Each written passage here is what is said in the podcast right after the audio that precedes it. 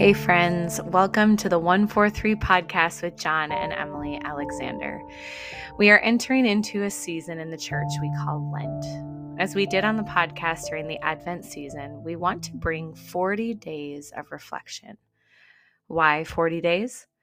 Because ultimately, Lent is a time where we honor and remember the 40 days that Jesus spent in the desert, fasting and being tempted by Satan, before he began the ministry that God sent him to do for me and for you. So, for the next 40 days, we will be reflecting on the life of Jesus, his ministry while on the ground, and ultimately end with the most important event of the Christian faith. No, not his death, but rather his resurrection. Let's call it Daily Reflections of Lent, shall we? Let's begin. At this, the Jews began to grumble about Jesus because he said, I am the bread of life that came down from heaven. They said, Is this not Jesus, the son of Joseph, whose father and mother we know? How can he now say, I came down from heaven? Then the Jews began to argue among themselves, How can this man give us his flesh to eat? Jesus said to them, I tell you the truth. Unless you eat the flesh of the Son of Man and drink his blood, you have no life within you. From this time, many of the disciples turned back and no longer followed. Do you want to leave too? Do you? Jesus asked the twelve. Simon Peter answered, Lord, to whom shall we go? You have the words of eternal life.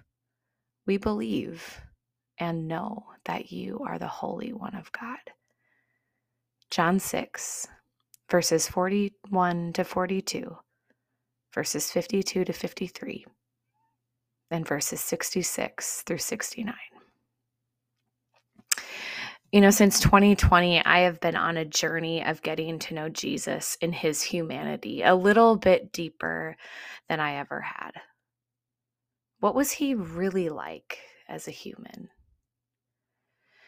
If he is made in the image of God, and this is our way of knowing and understanding the divinity of God, the mystery of God in the personhood of Jesus, then that's what I want to sink my teeth into as the world was shutting down.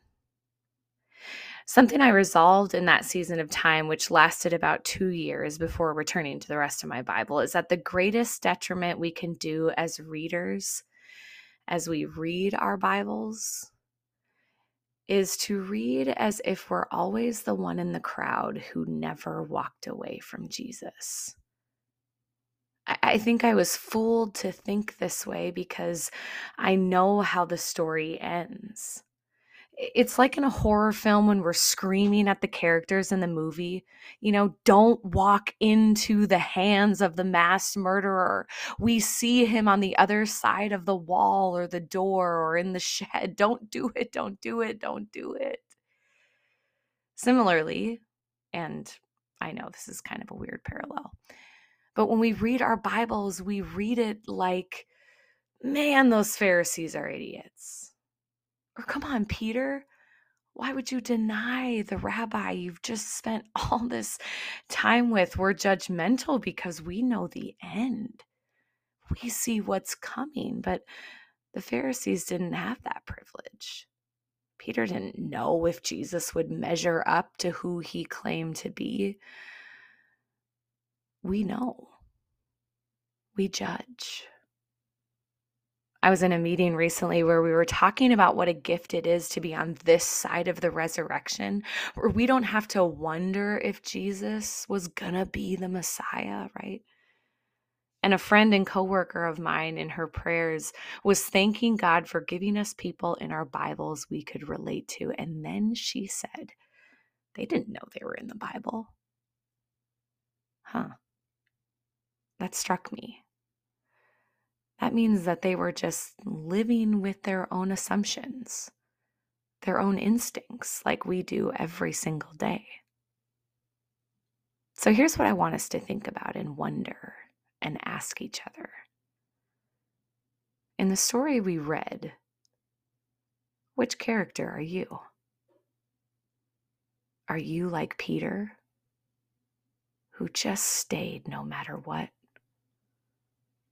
Or are you among, among the Pharisees who grumbled, who questioned Jesus' behavior? Or were you one of the ones who would have just walked away? Reminder we're trying to posture ourselves this Lenten season in a way where we don't know how the story ends. We know nothing of victory and defeat and resurrection, only Jesus' words. I mean, the question is are his words enough for us? Or would we have been among those that needed more proof? Let's pray.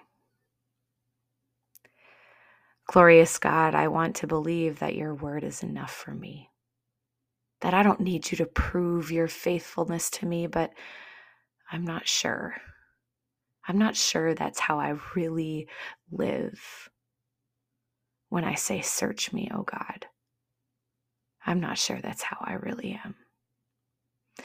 Most of the time, I think I'm fighting to be the line leader where you have to follow me.